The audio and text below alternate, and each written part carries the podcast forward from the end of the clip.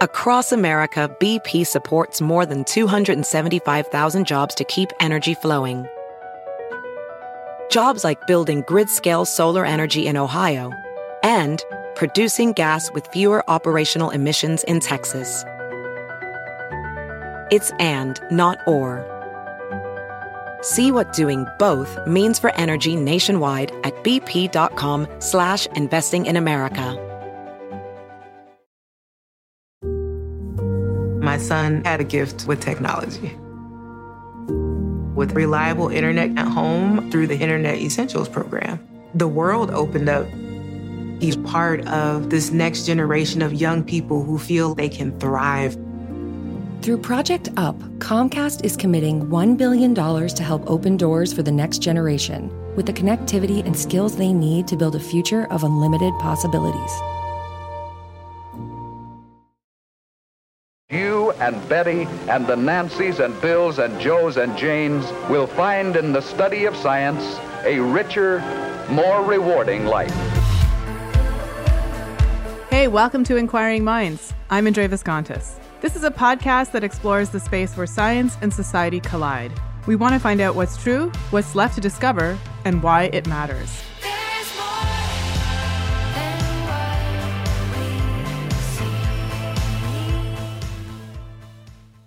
Those of you who've been listening since at least March know that we have declared Inquiring Minds a COVID 19 free zone. We wanted to give you a place where you could hear science news where you could think about science and not also have to think about the novel coronavirus. But this week, we're making an exception. Given the recent surges in the US and potentially the coming of a second wave in Europe, we thought it'd be important to talk about contagion from a scientific perspective. And so we invited Associate Professor at the London School of Hygiene and Tropical Medicine, Adam Kucharski, onto the show because he just published a book called The Rules of Contagion, and he studies infectious diseases, including COVID 19. Adam Kucharski has been very busy lately, as you can probably imagine, and given the timeliness of his book, a lot of people want to talk to him. But in particular, I wanted to know how things are changing. What do we know now in the summer of 2020 that we didn't know in the winter of 2020? And how should that affect our behavior moving forward? What do we know about COVID 19 and how it spreads?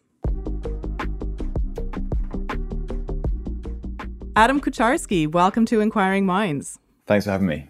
So, I want to start by having you give us an update as to how things, I mean, this is almost an impossible question to answer, uh, how your thinking about contagion has changed as a result of COVID 19.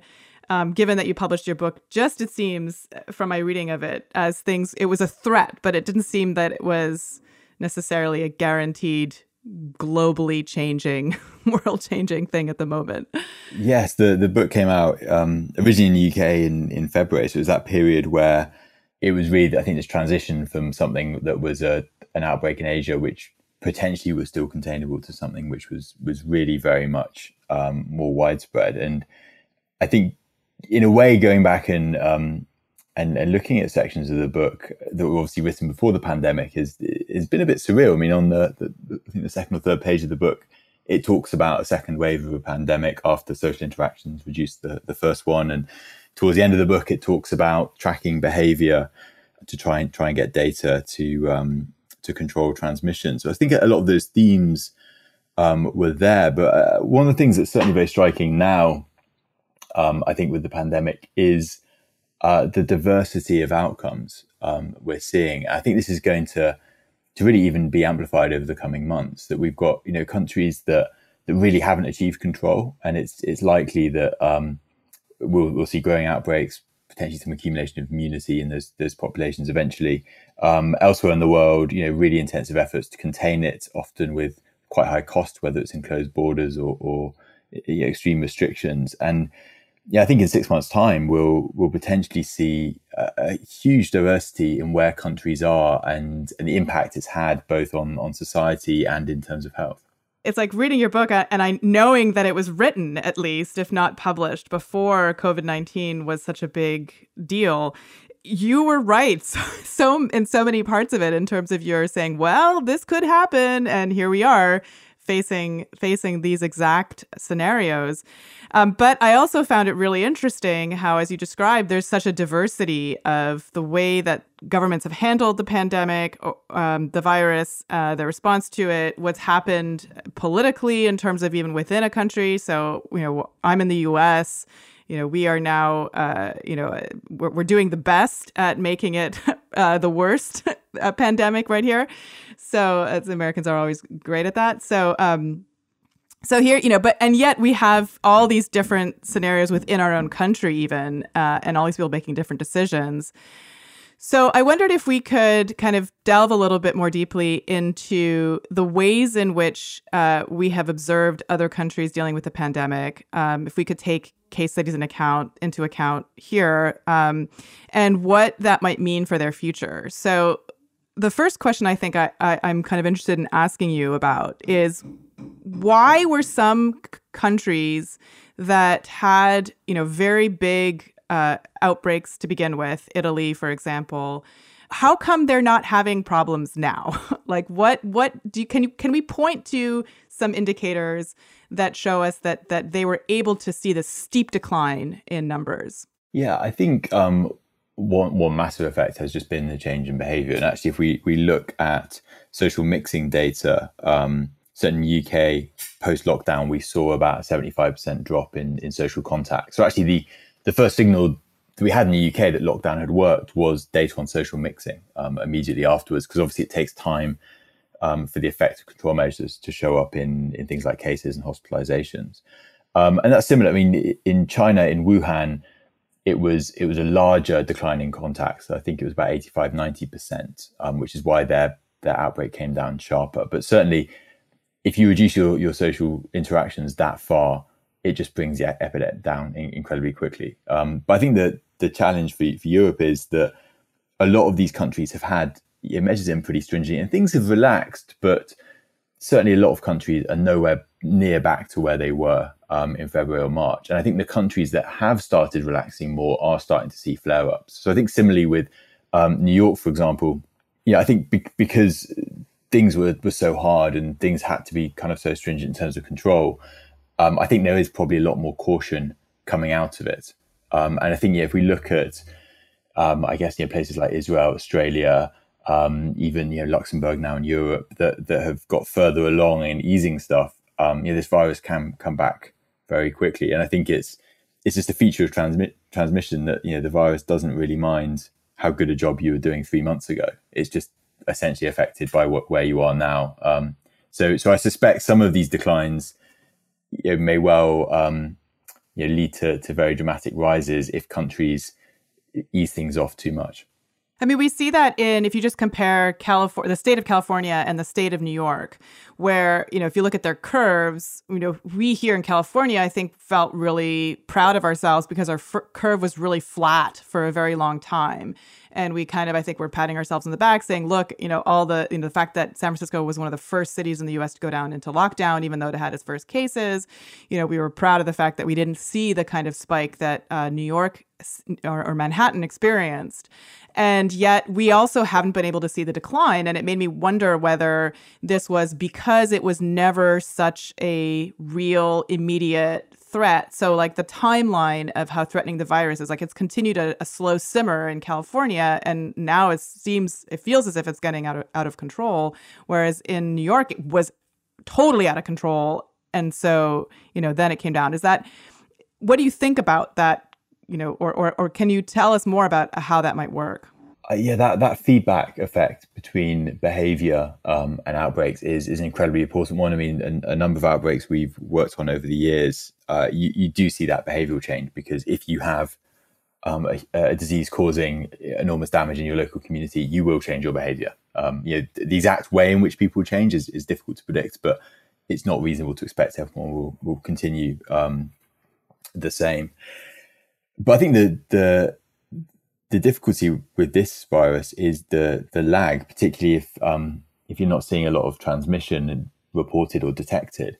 That by the time we get to a situation like Italy, like um, Spain early on, like New York, where hospitals are filling up, even if you intervene at that point, all of the infections that have already happened and are kind of you know about to show symptoms, about to get more ill, that's happened. That can't be stopped at that point. Um, and so that's where this this kind of longer difficulty um, can occur. And it, it is a really good question. It's something that I've I found quite difficult through that period um, in kind of late February, where it was really clear that this was you know this was going to hit a lot of countries um, across Europe, much further afield, very hard.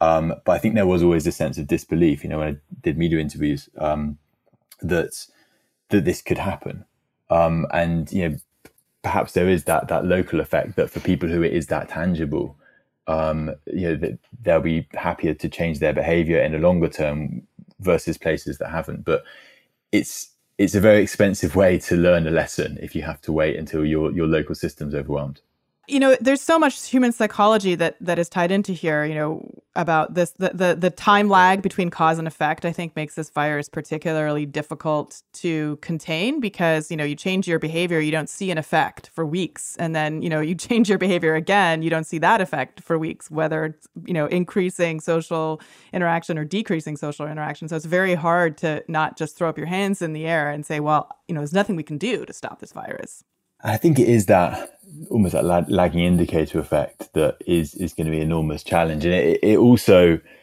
influences your ability to to do more targeted measures. Because in, in an ideal world, we would disrupt the lives of people who are immediately at risk for a short period of time to reduce onwards transmission, and then other people could just go about their their normal lives. I mean, that's what we we do for pathogens that are easier to detect and know, have have clearer symptoms when people are spreading it but just the nature of, of, transmission, a lot of it occurring very mild symptoms, the outbreaks can very quickly get away from you. And just to use one example, somewhere like Melbourne, where they had cases detected, um, uh, know, some buildings, um, residential buildings were um, were shut down, and then a local community, and then um, a few suburbs, and then a city, and then a region, and that was all in a very short space of time because essentially by the time the measures had gone in around one local area, the outbreak was causing problems in another. And so it is it has been remarkable in in many areas just how fast the, the virus can move away um, if it's not being detected. And I guess that underscores the importance of a kind of consolidated government based uh, effort to to contain that that is you know that where everybody's on the same page. And i think that's probably the biggest problem we have in the us is that we have such a, a polarized uh, political climate here that we can't get everybody on the same page. But i wondered if you could if if we can learn something from um, you know countries like sweden which had a more laissez-faire approach uh, compared with some of its neighboring com- countries that kind of locked down.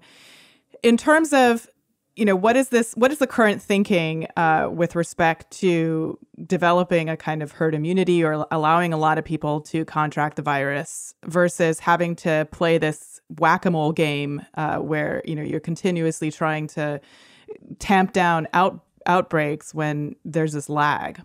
Yeah um, i think diversity of what well i suppose what's been seen as a strategy versus what's been seen as an outcome has been really interesting in europe because Sweden did put in quite a lot of measures. I mean, the, the nature of, of their society is a lot of these were left top down, but people just on their own social distancing and a lot of things moving to remote working, universities um, moving online, this sort of thing. And I think it's, it's really just the, the question of how you keep transmission at the, the what would be a manageable level. And obviously the the appropriate level for different countries will vary, but essentially to to do that and not have something that um, really skyrockets and overwhelms your health system, you need to keep the epidemic flat over time.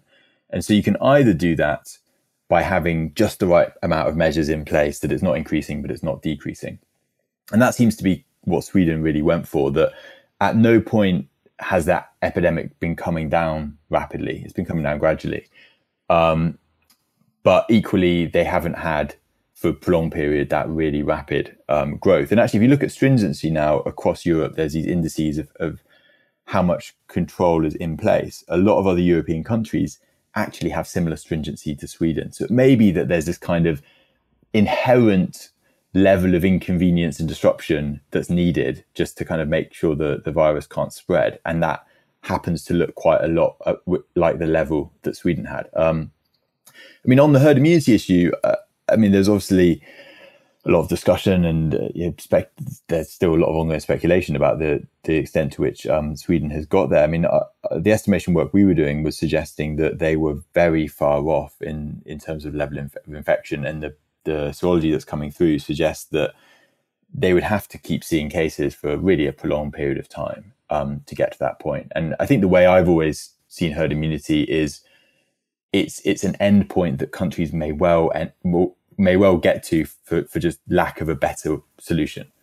Um, and I think around the world, certainly in Latin America, there probably are going to be countries that immunity will will end that outbreak. Um, but we'll see enormous impact on their health systems to get to that point. So it's a kind of it's a, it's a side effect rather than I think um, an aim. And actually, where where Sweden are currently, I suspect that they they probably still got quite a lot of susceptibility, and it's those those moderate measures that that happen to be the right balance, uh, keeping transmission low. That's that's doing the job, and it may well be that sort of balance we we see a lot of other countries converging onto. Do we know what the sort of range uh, of infectious uh, of infection rates have to be in order to kind of say that we've got herd immunity to COVID nineteen? Like, and so where is the U.S. in that process? We have almost four million cases. We have a population of about three hundred million people how far away are we from seeing herd immunity? So I think uh, overall, the estimates that we've had, and I think some of the reports that have been coming out in terms of um, antibody data suggest that, that, less than 10% of the US overall um, has been infected. And it, it depends a little on behavior and kind of how people's interactions are structured. But I think for everyone to go back to normal and to be confident you're not going to see large amounts of ongoing transmission, um, I think it would be be hard to be confident until at least say 40, 50% of the population have been infected. So that's kind of four five times um, potentially the, the, impact that's already been seen um, in the US. Uh, so locally, you may well get some areas um, that, that, end up at that point. I mean, certain parts of New York that, that are probably at that sort of level. But I think to to have that as an aim that somehow you're going to manage this incredibly rapid virus to, to hit that point, I think is is very difficult. And I think it's more just about that balance of measures that can try and reduce the impact as sustainably as possible.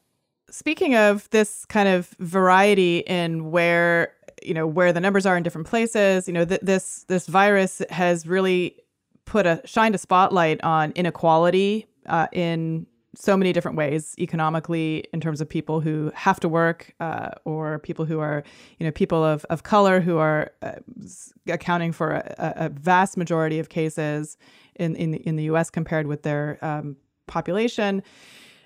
And, and so it, it it made me wonder whether there were examples that we could look at in history of how the the you know the inequalities that that are um, made obvious through these kinds of epidemics or pandemics.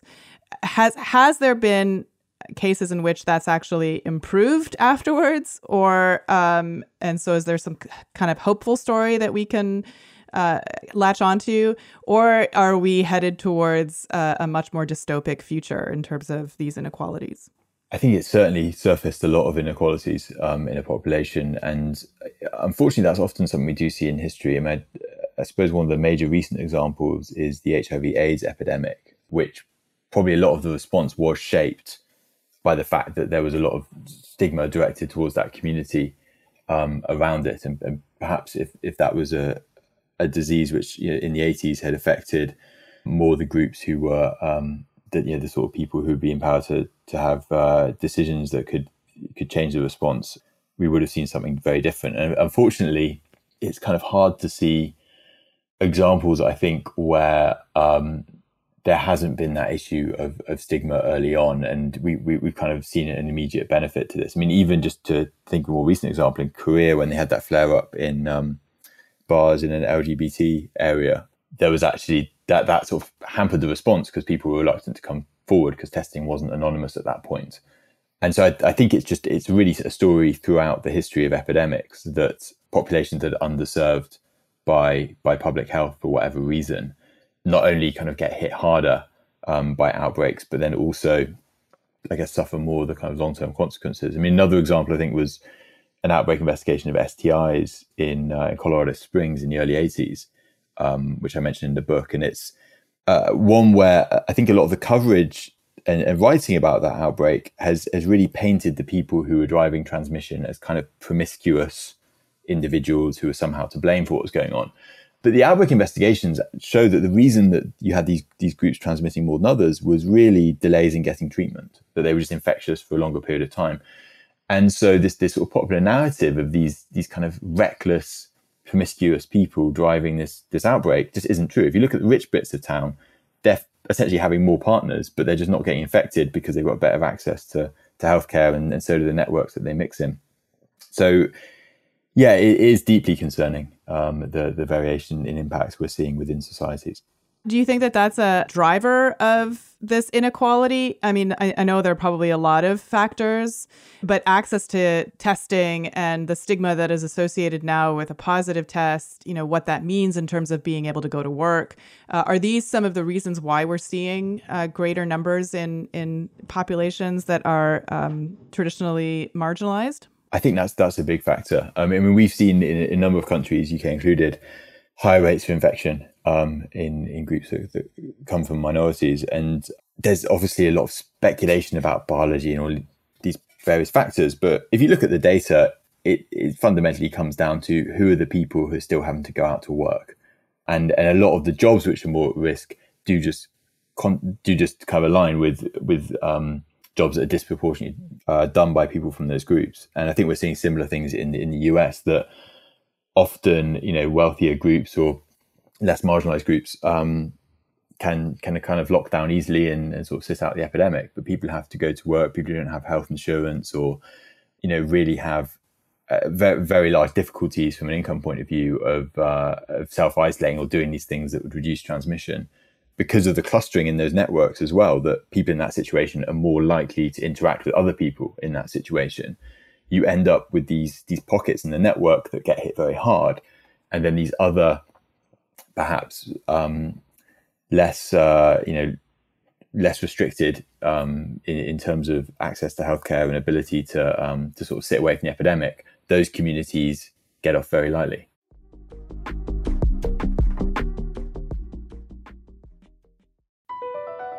BP added more than $70 billion to the U.S. economy in 2022.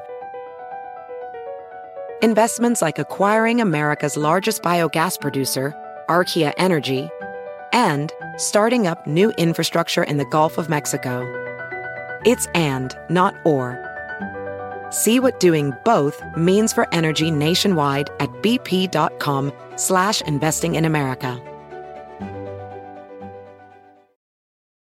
Welding instructor Alex DeClaire knows VR training platforms like Forge FX help students master their skills. There's a big learning curve with welding. Virtual reality simulates that exact muscle memory that they need. Learn more at meta.com slash metaverse impact. My son had a gift with technology. With reliable internet at home through the Internet Essentials program, the world opened up He's part of this next generation of young people who feel they can thrive. Through Project UP, Comcast is committing $1 billion to help open doors for the next generation with the connectivity and skills they need to build a future of unlimited possibilities.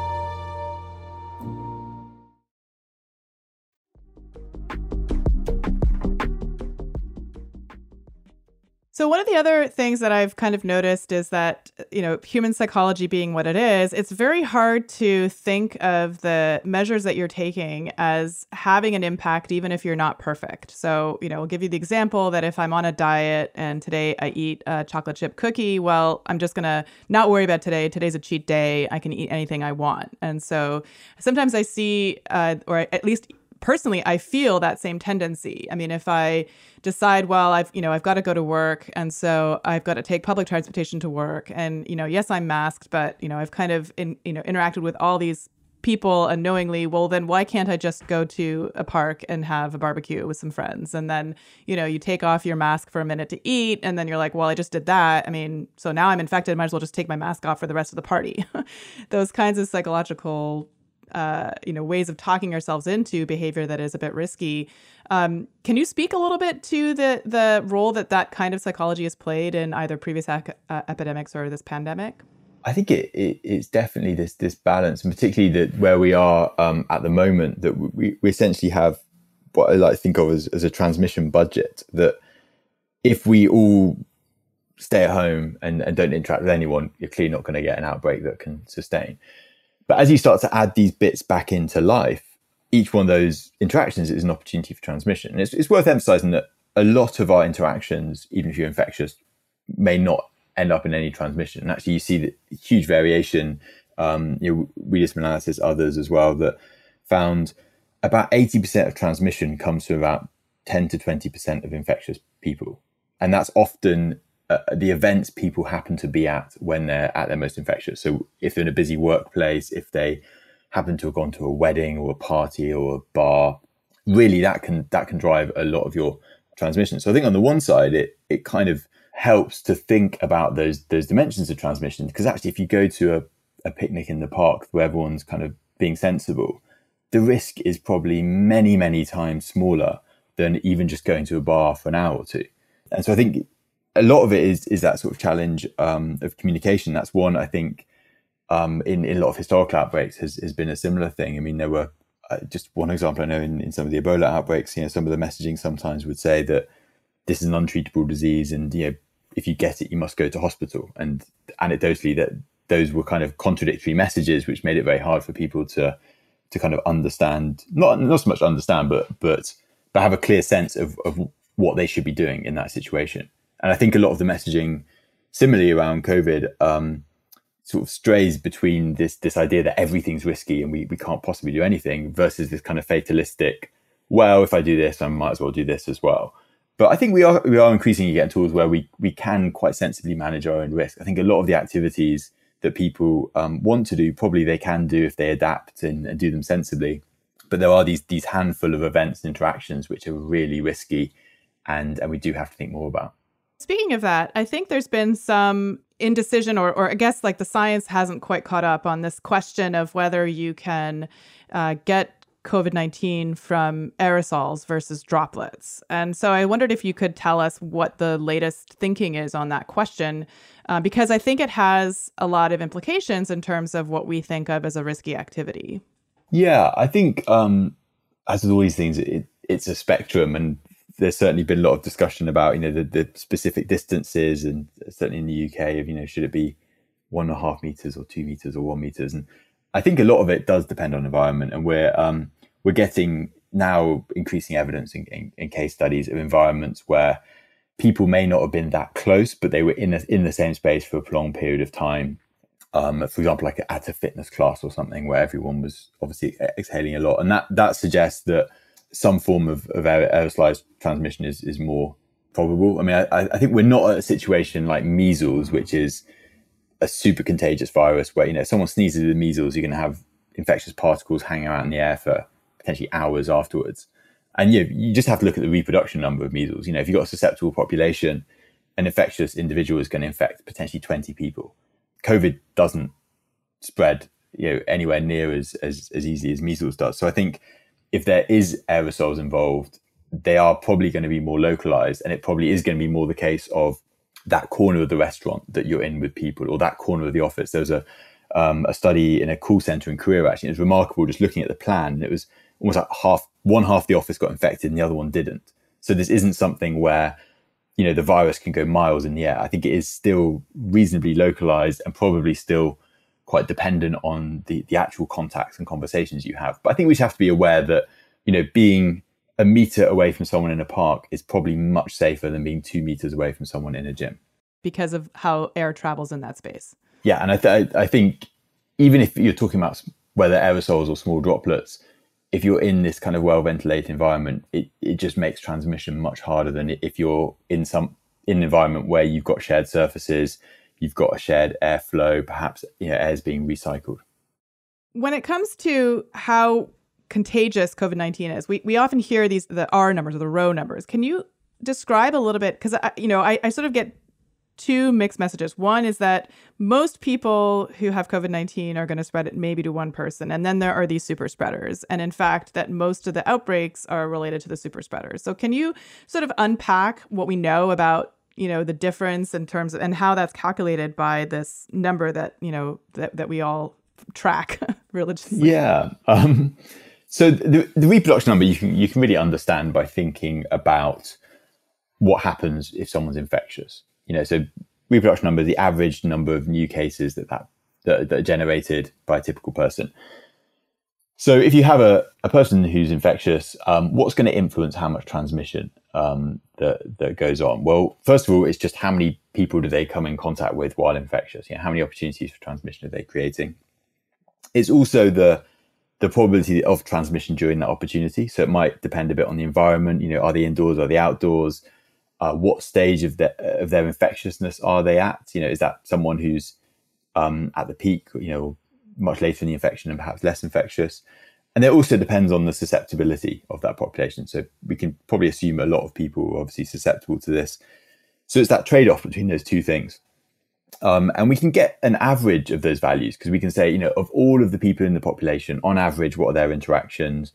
On average, what's the kind of risk we expect to see per contact? And that gives you this this overall reproduction number, this R value that a lot of people uh, talk about. But of course, each person has variation in their interactions, and that's where this super spreading um, uh, idea comes from. Because although at a population level you might have this this growing outbreak, you know, doubling every week or two, um, as it is in some areas currently. But if you actually go down to that fine scale, if you go into a town or community and you say, well, where's this transmission happening? You know, on average, you might be getting the transmission to give you that that smooth growth in the curve. But actually, when you look at where it's it's happening, you realize, oh, it was this one party where you know we saw ten cases. It was this um, you know this workplace where there were there were twenty cases, and that actually the majority of the growth that you're seeing in that kind of smooth average curve um, is actually coming from these small pockets of transmission.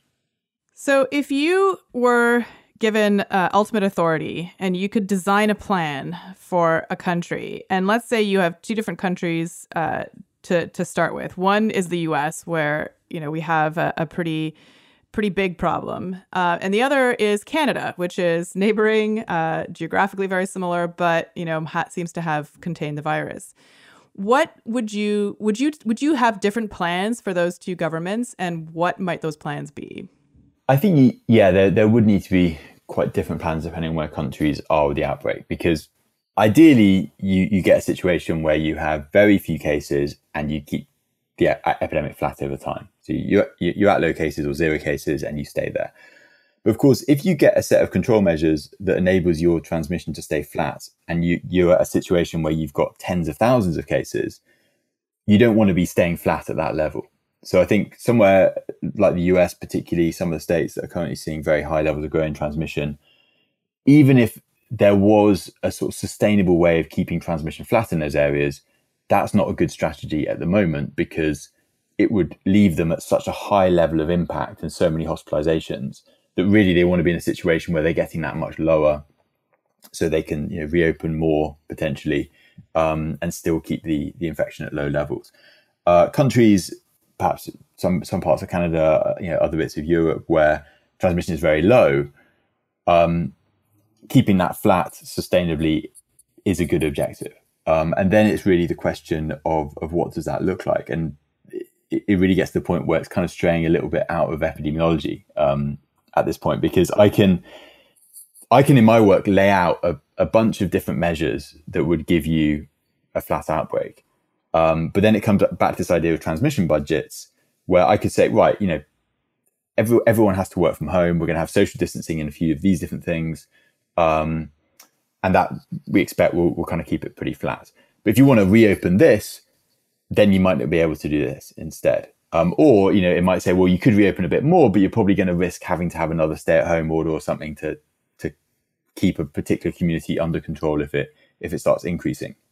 So all of these might kind of give you the same epidemic outcome, but obviously from a kind of social and economic point of view, these are uh, hugely differing ways of approaching your outbreak. But like, so you know, we often hear about the importance of contact tracing, the importance of, um, you know, then isolation and, and so forth. So can you can you give us a sense of like, you know, what like when you have an outbreak the way you do in California, it seems almost impossible to do contract tracing effectively anymore. Or should we still be trying to do that?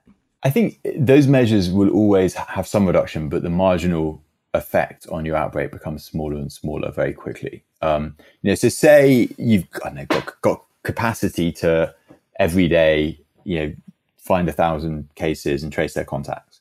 Um, and so what you're doing is you're reducing onward transmission from a thousand people. And so if you have a thousand cases per day, that contact tracing is potentially re- reducing the onward transmission from your entire outbreak. Whereas if you have 10,000 cases per day, even if you're contact tracing flat out, you're only capable with that capacity of reducing transmission from 10% of all the cases that are happening. So, you know, if you've got this this growing epidemic, at best you can reduce transmission by 10% of that. And the, the remaining um, transmission you're going to have to reduce with other measures like social distancing. So there does become a point where um, the sort of the, the use of resources you know, may be sort of temporarily more efficient to employ in a slightly different way, um, given the, the effect you're, you're having on re- reducing transmission. I think that's true of almost all control measures. I mean, essentially, most things that have been put in place to counter COVID have had some effect, um, but probably some of them have such a, a small effect relative to the impact. You know, for, for example, banning people from going outside or to the park, you know, would probably have some reduction in transmission, but relative to the the kind of health and um, psychological impacts on populations, that measure for, for what it's reducing probably isn't worthwhile as a long term long term approach. So the first job would be to get down to a lower rate of new cases, um, and then let me ask you one: if if we if and when we do get there, or or if we don't, how do you think this is all going to end?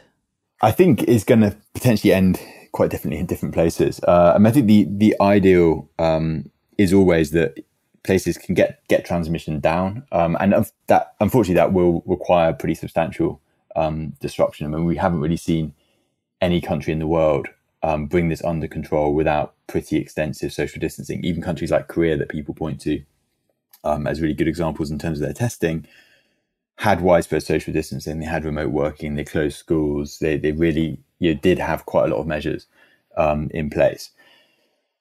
And so then if you get those those measures down, then it's the question of, of what do you do next? I think contact tracing and, and masks are, are all kind of valuable tools. But then if we look at, um, for example, a current situation in Hong Kong where these kind of things have been in place, are still now seeing surging transmission. So it's likely to, to guarantee that transmission will be low, um, we'll need some other things to stay in. And we, we did some analysis recently of contact tracing measures and really for plausible values of con- uh, plausible values of how well contact tracing could work, even if you're being optimistic, you're probably going to need some additional social distancing to to make up the difference.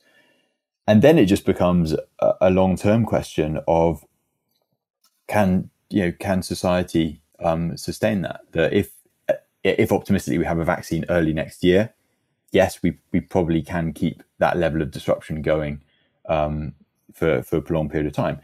If it's going to take say a year or two to get a vaccine, and if that vaccine is not totally effective, then I think we're going to start seeing a lot more um, diversity in how places approach it. Because I, I think, as we've seen in num- a number of countries globally, these kind of stringent measures aren't sustainable anywhere, um, either for kind of social and economic reasons, or just because some people just won't want to um, to to live like that for a prolonged period of time. And and then I think it's where the the challenge is not just going to be about the the outbreak. It's going to be about the the politics and uh, about the information and and really about the kind of um, fundamental kind of beliefs uh, for for each community in how they want to approach this. So I just want to remind our listeners that Adam Kucharski's book, The Rules of Contagion: Why Things Spread and Why They Stop, is now available at booksellers everywhere. I wondered if if we could end with a look into history and you know I think a lot of people point to the 1918 flu pandemic as a model for how things might go. Um, is that the best kind of historical case to look at in if we're trying to predict the future from looking at history, uh, or is there something else? And and what might that tell us? I think it's is a valuable um, case study to look at. Um, even if you, you go back through some of those those reports from the time, it's it's remarkable how much of it looks familiar now. Um, so they had intense debates about the effectiveness of face masks, um, and some people you know would wear them, some people wouldn't wear them, some people should have worn them and got called out on it. Um, there was debate around uh, closing different forms of activities and schools and theatres and bars. And actually, the US uh, in 1918 put in a lot of these kind of closure lockdown type measures. Um, other countries didn't. So, so other countries had a much larger first wave in many cases. When the US, some cities actually shut down quite con- considerably.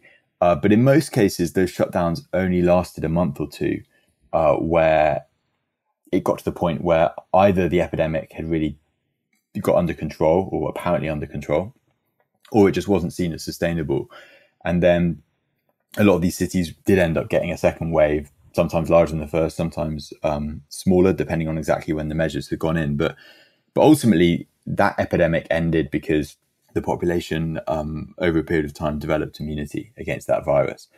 I think that the nature of um, COVID is slightly different. I mean, first of all, flu viruses do transmit slightly differently. The, the timescales are slightly shorter um, than what we have uh, for COVID, which means that it does make control harder. I mean, I think COVID is clearly very difficult to control as a virus, um, but the, the sort of range of parameters is slightly different uh, to flu.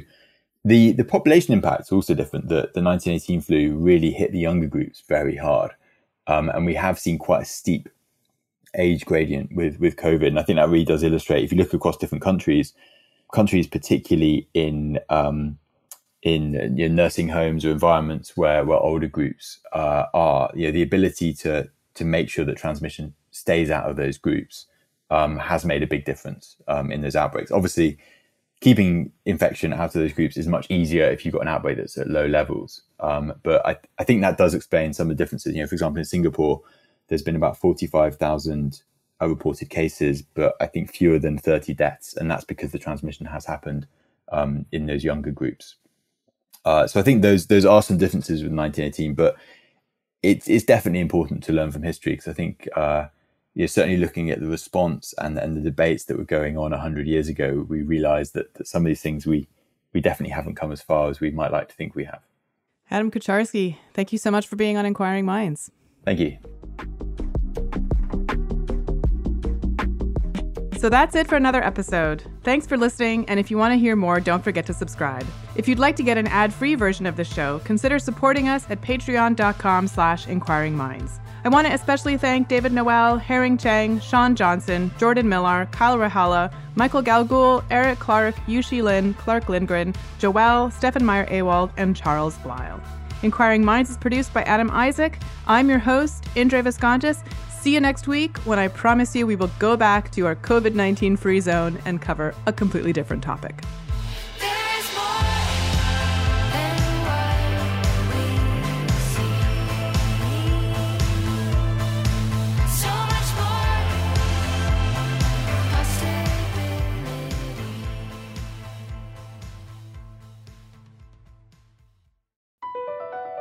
Across America, BP supports more than 275,000 jobs to keep energy flowing.